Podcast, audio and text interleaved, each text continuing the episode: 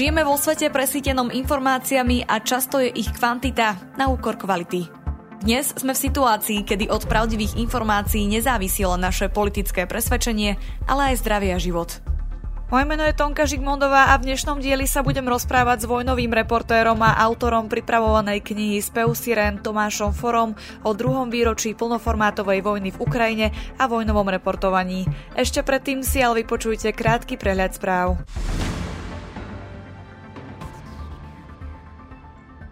Spoločnosť Meta na svojich platformách Facebook a Instagram odstránila účty najvyššieho iránskeho vodcu Aliho Chameneiho. Vysvetlila, že tieto účty odstránila pre opakované porušovanie zásad o nebezpečných organizáciách a jednotlivcoch. Irán a Severná Kórea a v menšej miere aj Rusko a Čína využívajú generatívnu umelú inteligenciu na uskutočňovanie alebo organizovanie útočných kybernetických operácií, zistila to spoločnosť Microsoft. Francúzski vojenskí experti a experti na kybernetickú bezpečnosť tvrdia, že identifikovali sieť so sídlom v Moskve, ktorá šíri propagandu a dezinformácie v západnej Európe. Online sieť zahrania najmenej 193 stránok šíriacich proruskú propagandu obhajujúcu ruskú inváziu na Ukrajinu a kritizujúcich vládu v Kieve. Starosta New Yorku Eric Adams v stredu uviedol, že jeho administratíva podala žalobu proti spoločnostiam sociálnych sietí. Podľa žaloby podnecujú krízu duševného zdravia mládeže. TikTok uviedol, že zintenzívni svoj boj proti falošným správam a vplyvovým operáciám pred voľbami do Európskeho parlamentu. Vo všetkých štátoch Európskej únie spustí vo svojej aplikácii tzv. volebné centra, vďaka ktorým budú môcť ľudia jednoducho odlíšiť fakty od fikcie.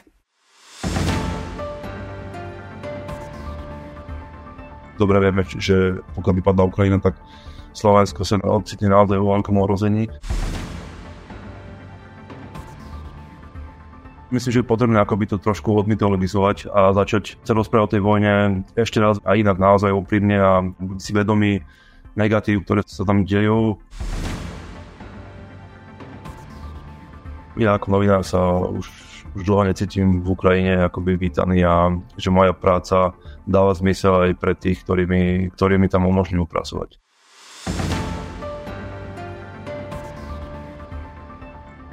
Mojím dnešným hostom je Tomáš Foro. Dobrý deň. Dobrý deň.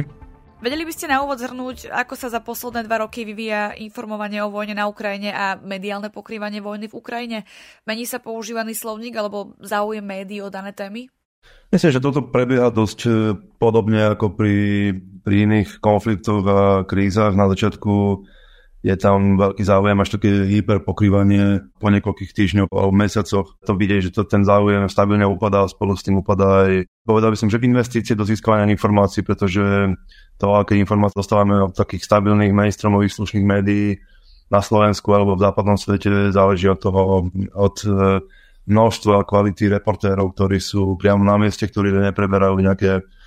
agentúrne správy. A toto je čosi, čo bolo vidieť veľmi, veľmi drasticky, že v prvých týždňoch tam sa človek doslova podkýnal novinárov všade a bolo to ešte kontraproduktívne, lebo všetci videli všetko a všetko to bolo to isté a dnes eh, ledva človek stretne nejakého reportéra západného, väčšinou ukrajinský, polský, alebo, alebo z takýchto krajín, ale, ale to už nevidieť, že by, že by tam naozaj akoby pracovali štáby, ktoré, ktoré to pokrývajú podobným spôsobom.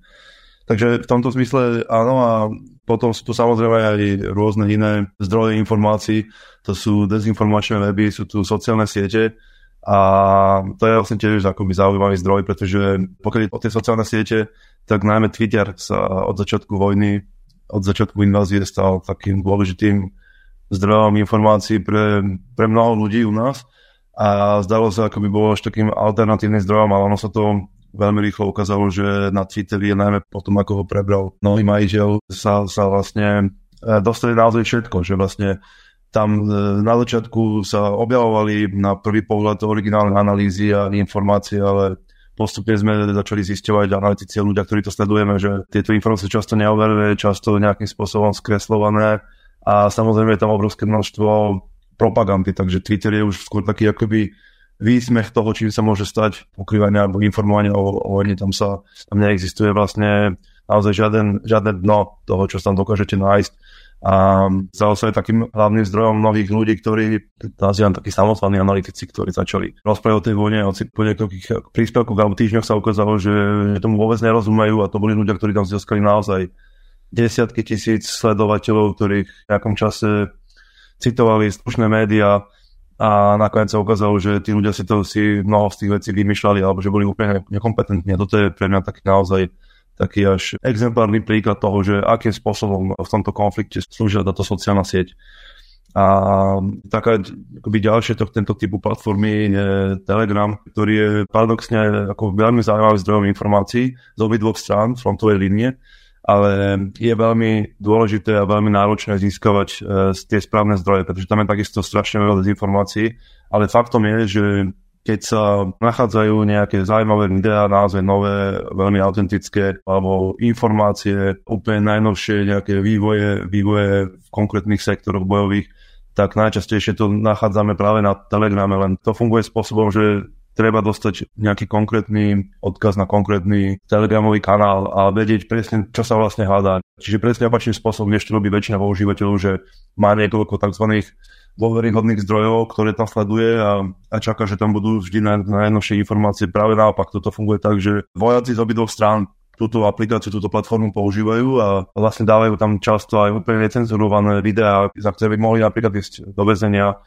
svojho veliteľstva mať naozaj problémy. Len my sa k ním musíme vedieť dostať, my musíme vedieť, že, že práve v tomto momente práve tento človek dal niečo zaujímavé a to nie je také úplne jednoduché, takže to vždy, vždy to funguje. Cez niekoho, kto si to všimne a, a postupne sa to vlastne dostane k viacerým ľuďom a takmer vždy sú to úplne rôzne účty, to nie, to nie je nejaká malá množina účtov, ktoré je dobre sledovať, lebo sú hodné na obidvoch stranách. No a potom samozrejme pre mňa je veľmi zaujímavé, najzaujímavejšie asi to, ako sa rozvíjal, ako sa rozvíjal od začiatku invázie informovania dezinfo weboch, najmä na Slovensku, ale aj v celej západnej Európe, pretože tam to bolo veľmi dobre vidieť, že na začiatku, keď vypukla invázia, tak e, na týchto platformách vládol absolútny chaos. Úplne nestabilné narácie, lebo evidentne nemali k dispozícii nejakú konzistentnú verziu udalosti, ktorou by vedeli zmysluplne reagovať na ten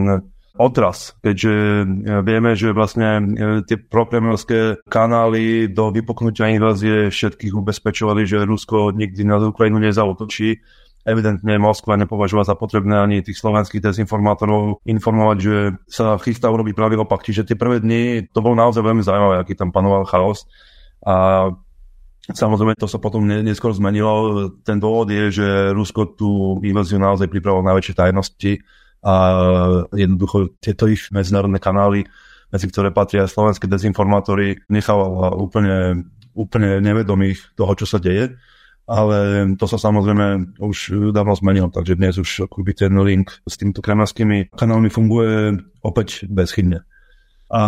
ešte pokiaľ ide o, také, o tie mainstreamové médiá, to je tiež veľmi zaujímavé, lebo na, vlastne od, od začiatku u nich vidíme podporu ukrajinského informačného narratívu, ale myslím, že najčastejšie bez schopnosti filtrovať informácie a vedieť akoby odlíšiť medzi nejakou, nejakou vyváženou informáciou a tým, čo nazývam takými až takým až nadšeneckým pokrývaním vojny. Toto je takisto problém a samozrejme to je v menšej miere a to sa nedá nazývať dezinformáciami, ale ako chyba mi tu v slovenskom, slovenskom informačnom priestore naozaj akoby také objektívne filtrovanie informácií, overovanie tých zdrojov, pretože stránky, oficiálne stránky Ukrajinského ministerstva obrany a tých podobných kanálov to naozaj nie sú objektívne zdroje informácií. My všetci veľmi dobre vieme, že, že ukrajinská propaganda funguje rovnako dobre ako tá ruská úlohou médií je nesklznúť do jednej z nich. Takže toto je, toto je akoby takisto problém. No, samozrejme to nenazývame všetky dezinformáciami a nemá to takú škálu ako v prípade naozaj tej druhej strany. Ja by som povedal, že to vládne také proukrajinské nadšenie, ako by už tá vojna bola akoby nejaký, sa stala nejakým mýtom, nejakým súčasťou boja dobra so zlom a, a v s tým sa akoby aj filtruje to, čo prichádza. A to, no to potom akoby má výsledok v tom, že, že ľudia u nás ani vlastne si neuvedomujú, že aká ťažká je momentálne veľa situácia na fronte. Často možno mať pocit, že Ukrajina je už kľúč od víťazstva, lebo stále počujeme, koľko Ukrajinci zostrelili rakiet a koľko zabili ruských vojakov, koľko zničili techniky a to, koľko ukrajinských bolo zničených, to sa nedozvieme nikde, pretože to Ukrajina oficiálne ne, neposkytuje. Tento problém inak aj som si všimol, že v ukrajinskej, v ukrajinskej spoločnosti, že jednoducho chýba tam naozaj triezdy pohľad na to, na problémy, akým, akým čeli ich armáda a v akom sa vlastne nachádza naozaj ťažká situácia, v akej sa dnes nachádza na frontovej línii. Aké sú v súčasnosti nálady medzi civilným obyvateľstvom Ukrajiny? Sú obyvateľia stále rovnako motivovaní alebo postupne ich ochota bojovať proti agresorovi klesá? Myslím, že sú rovnako motivovaní. Ani ne, neklesá ochota bojovať proti agresorovi. To, čo si všímam, že začína byť trošku cítiť, je rozdrobuje sa taká jednota. Jednota spoločnosti s vojenským aj, aj civilným, s vojenským velením a civilnou, civilnou administratívou. Ja by som povedal, že možno po tom prvom roku ktorý bol veľmi intenzívny a emocionálne aj, aj na, na vývoj udalostí na frontovej línii, tak jednoducho ľuďom trošku spadli tie rúžové okuliare, aké také rúžové okuliare a, a začali vnímať negatívne javy, ktoré sa dejú v armáde, v spoločnosti, v politických špičkách. A to je, myslím, že to je zdravé, že to je normálne, lebo Ukrajina naozaj je veľmi ďaleká od ideálu a to, že ľudia začínajú vnímať eh, korupciu, kradnutie humanitárnej pomoci a a rôzne naozaj patologické javy, ktoré sa, ktoré sa dejú v každej spoločnosti, v každej armáde a, a v Ukrajine tým viacej, pretože Ukrajina podobnými problémami trpela už dávno predtým, takže dnes sa o nich začína rozprávať aj zaketa. Ukrajine nie je cenzúra, ale je tam akoby informačný, hlavný informačný tok hlavných televíziách je pomerne dobre kontrolovaný niekoľkými spravodajskými domami, ktoré samozrejme všetko konzultujú s vládnymi predstaviteľmi, čiže presne ako som hovoril pri prvej otázke, že keď si zapnete ukrajinskú televíziu, tak máte, môžete mať pocit, že už tie dva roky Ukrajina naozaj už iba kločík od víťazstva a to dva roky trvá dosť dlho, takže toto ľudia si začínajú uvedomať, to je veľmi dôležité, o čom začína hovoriť, aká je realita, aké sú problémy, lebo to je prvá podmienka toho, aby sa mohli začať riešiť, že si ich priznáme že si prestaneme vlastne vidieť svet v tých rúžových farbách a, a začneme si naozaj hovoriť, že čo tu nefunguje a ako to možno zmeniť. Všímate si naprieč populáciou aj proruské nálady alebo prítomnosť konkrétnych prokremerských narratívov? Oni sa nejakým spôsobom objavujú, ale nie je to, určite v takej forme ako, ako na Slovensku. A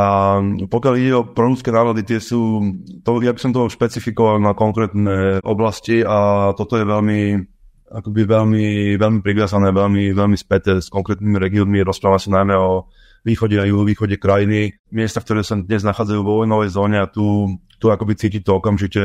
ten rozdiel, no vidieť aj hneď ten rozdiel, ako prebiehalo vlastne oslobodzovanie týchto území alebo boj nejakom Chersone, čiže na južnom fronte, alebo v okolí Kieva bola ruská armáda vždy stále konfrontovaná naozaj s obrovskou nenávisťou miestnych, ktorých vraždili a ničili ich techniku celý čas civil, o civilov, ktorí do nich hádzali molotové koktajly a bodali ich vidlami a všetkým, čo mohli a na tom východe a, a, a juhovýchode krajiny, že tam, kde sa dnes akoby prebiehajú naj, najsilnejšie, najkrvavejšie boje, tak tam je tá situácia trochu iná. Ako, tam takisto žije veľa proukrajinských ľudí, ale tí jednoducho utekli, že taký, uvedomili ľudia jednoducho v nejakom momente si uvedomili, že toto je akoby riziko ich života, ich rodín a zároveň, že prekažujú ukrajinskej armáde a sa evakuovali zo svojich domovov viac do a tam na týchto oblastiach často nájdeme obyvateľstvo, to sú už,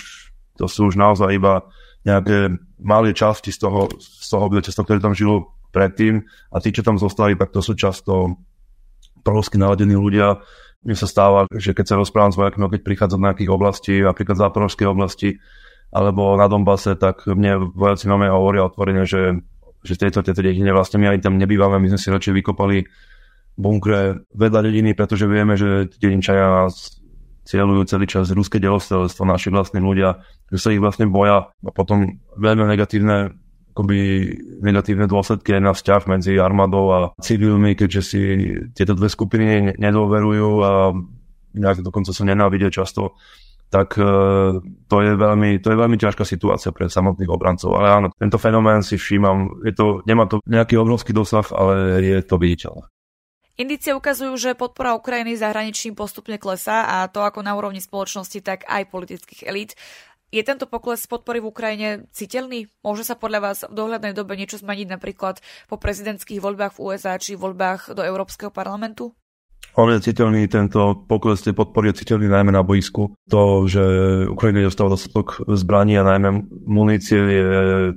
je veľmi citeľné a dnes v tomto momente to to vidieť aj na frontovej línii, že Ukrajinci prakticky ich akékoľvek snahy získanie oslobodenia území stagnujú a naopak musia sa brániť pred čoraz väčšou pred čoraz agresívnejšími ruskými ofenzívami, pretože jednoducho Ukrajinci nemajú dosť techniky, nemajú dosť munície na to a toto všetko je dôsledkom toho, akým spôsobom západní politici plnia svoje sluby, ktoré, ktoré dali Ukrajine. Pokiaľ ide o nejaký taký, možno nie taký fyzický, nejakú takú fyzickú podporu, ale nejaký taký pocit podpory, tak toto je čosi, čo dosť kolíše a medzi bežnými Ukrajincami, keď sa s nimi rozprávam o vojakmi, tam skôr prevláda to, čo, čo si práve prečítali vo svojich médiách. Oni nie sú veľmi schopní, ani nemajú na to čas veľmi filtrovať informácie, ktoré dostávajú z západu, takže to, čo si pozrú vo svojich televíziách alebo, alebo prečítajú v novinách ukrajinských o nás, o Slovensku, povedzme po zmene vlády, však to je tiež veľmi dobrá, dobrá, dobrá téma, tak e, takto, takýmto spôsobom to akoby oni nejako, nejako spracovávajú a často sa s nimi musím o tom rozprávať, vysvetľovať, pretože tiež takisto akoby nejaké hlbšie pochopenie situácií a procesov, ktoré prebiehajú v Európe a na západe, o nich úplne chýba. Naďalej fungujú rôzne občianske iniciatívy a dobrovoľné formy podpory dodávok humanitárnej pomoci, ale aj nákupu vojenskej techniky. Ako vnímate takýto typ pomoci Ukrajine? Myslím, že to je na jednej strane veľmi dôležité a veľmi to pomáha aj takému spojeniu medzi Ukrajinou a rôznymi krajinami a skupinami ľudí, ktorí podporujú a takisto pre Ukrajincov, aby vedeli, že, že sme na nezabudli, že sú tu s nimi e, ľudia z tých krajín, ktorí ku ním prichádzajú a je to naozaj množstvo množstvo rôznych krajín, najmä tých okolitých štátov, ale, ale z cel, prakticky z celej Európy. Ale akoby ja o tom už dlhšie rozmýšľam, aj však my sami máme humanitárnu organizáciu a spolupracujeme aj s, ďalšími, s ďalším množstvom ľudí, že na druhej strane je taká až zúfalosť, keď si uvedomím, že čo všetko my sme schopní ako dobrovoľníci zo zbierok bežných ľudí získať a ako je to málo proti tomu, čo tí ľudia, čo tí vojaci naozaj potrebujú. My sa skladáme na nejaký dron s kvalitnou optikou alebo, alebo na nejakú výstroj niekoľko týždňov, pretože to je pre nás že veľká, veľká položka. My ho tam odnesieme a napríklad o dva týždne sa dozvieme, že, že ten dron po pár dňoch padol, že ho Rusi zostrelili, lebo jednoducho škála, v akej dnes prebieha táto, ten, táto vojna, tento konflikt je taká obrovská, že tam e, nepomôže nič, iba naozaj masívna podpora zo strany štátov, najväčších svetových štátov, pretože tieto humanitárne a dobrovoľnícke aktivity sú skvelé a pomáhajú veľmi aj tam, kde štáty nevedia pomôcť alebo nedokážu, pretože my ako dobrovoľníci vždy dostaneme na miesta, ktorých nevedia ani možno ani ukrajinskí veliteľe, že práve to vtedy potrebujú. Ale ale tá škála potrieb, ako dnes má, pred akou stojí ukrajinská armáda, je tak obrovská, že toto žiadna dobrovoľnícka aktivita nenapraví a nezmení. Toto nás, na, zmení jedine naozaj masívne, masívna finančná zbrojná pomoc od štátov, od tých najväčších aktérov. Je možné, že si zahraničné publikum idealizuje aj Ukrajinu ako stranu konfliktu? Ako je možné udržiavať reportovanie o vojne v objektívnej rovine? Áno, presne o tomto som hovoril pri, pri prvej otázke, že to sa sa celý čas deje a na jednej strane to je dôležité, aj, aj ten mýtus, o ktorom som hovoril, ktorým sa už stala táto vojna, on je dôležitý, pretože tu naozaj ide o boj dobrá so zlom a to si treba uvedomovať a vlastne akékoľvek takéto sprítomňovanie tej situácie, a ktorá napokon akoby je dôležité pre nás, pretože však e, dobre vieme, že pokiaľ by padla Ukrajina, tak Slovensko sa nachádza na, na, na ocitne naozaj vo veľkom ohrození. Takže je dôležité, ale ale potom akoby negatívnou súčasťou takejto mytologizácie tej vojny je, že, že sa to stáva veľmi čierno-biele a že e, strácame schopnosť e, vidieť isté nuancy a isté často negatívne javy, ktoré, ktoré sprevádzajú každú vojnu. Podotýkam to, že to nie je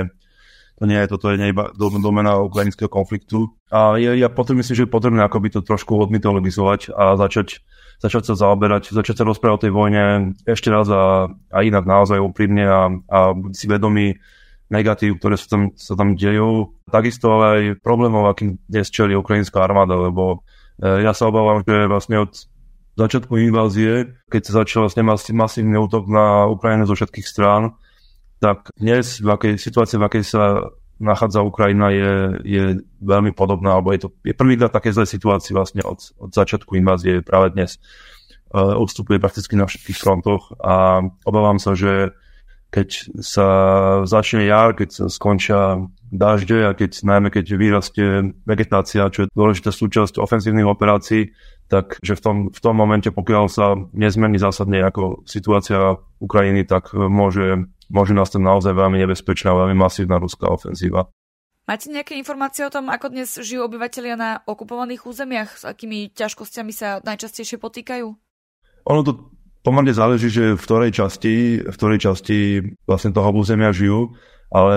sporadicky mám, mám dokonca informácie aj z tých najúzapnejších miest, ako je Severodonetsk a Lysyčansk, ktoré sú akoby úplne odťaté od informačných tokov a od okolitého sveta. A no, práve preto hovorím, že záleží, že kde presne takíto ľudia žijú, lebo pokiaľ sa nachádzajú v okolí frontovej línie, tak tam sú tam tá situácia nie je o nič lepšia ako alebo ani horšie ako na tej ukrajinskej strane. Obidve strany bojujú ťažkými zbraniami a pokiaľ sa tam nachádzajú nejaké napríklad ruské jednotky, tak Ukrajinci samozrejme cieľujú, ne, nerobia to takým spôsobom ako Rusi, že ničia školy, nemocnice a tú infraštruktúru, ktorá, ktorá sa nadalej používa civilným spôsobom, ale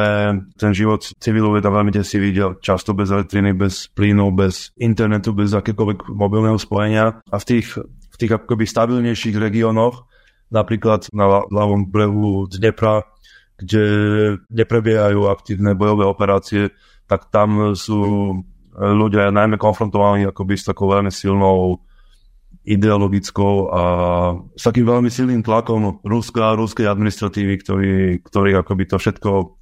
možno zhrnul toho jedného hesla, ktoré sa tam objavuje na všetkých billboardoch a v médiách. Rusko je tu navždy. Ľudia, ktorí odmetú prijať tento to moto, túto maximu nových vlastne tej okupačnej armády, tak majú obrovské problémy, pretože už len keď máte, keď odmiete prijať ruský občanský preukaz, tak vás nepustia často ani len z mesta, v ktorom bývate, nedostanete humanitárnu pomoc. V meste často nie sú, nie sú normálne obchody alebo na to, že už nemáte peniaze. Ľudia sú nutení preregistrovať svoje firmy do ruského obchodného registra a všetky tieto, tieto akoby tento veľmi silný tlak, on sa stupňuje a do toho sú všade represie, checkpointy vojenské, takisto keď idete idete si kúpiť chlieb alebo potrebujete nejakú vec nakúpiť, idete na druhý koniec mesta a po ceste musíte prejsť dvomi kontrolnými stanoviskami, takzvanými checkpointmi alebo blokpostmi a pokiaľ nemáte ruský občanský preukaz, tak vás tam jednoducho budú šikanovať aj hodinu, keď sa im nepáči, či môžete, môžu vás mláčiť alebo uväzniť. Takže to je pre ľudí, ktorí tam zostali Ukrajincami a ktorí odmietajú aspoň tak akoby na povrchne, aspoň na prvý pohľad prijať ten, to, to, to, čo vlastne Rusko tvrdí, tak pre nich je život naozaj peklo. Aké sú dnes možnosti prístupu novinárov či humanitárnych pracovníkov do vojnových zón? Je stále možné získavať dôveryhodné informácie či fotografie z týchto oblastí? Dobrá otázka. Ako vo vojnovej zóne pod kontrolou ukrajinskej armády je,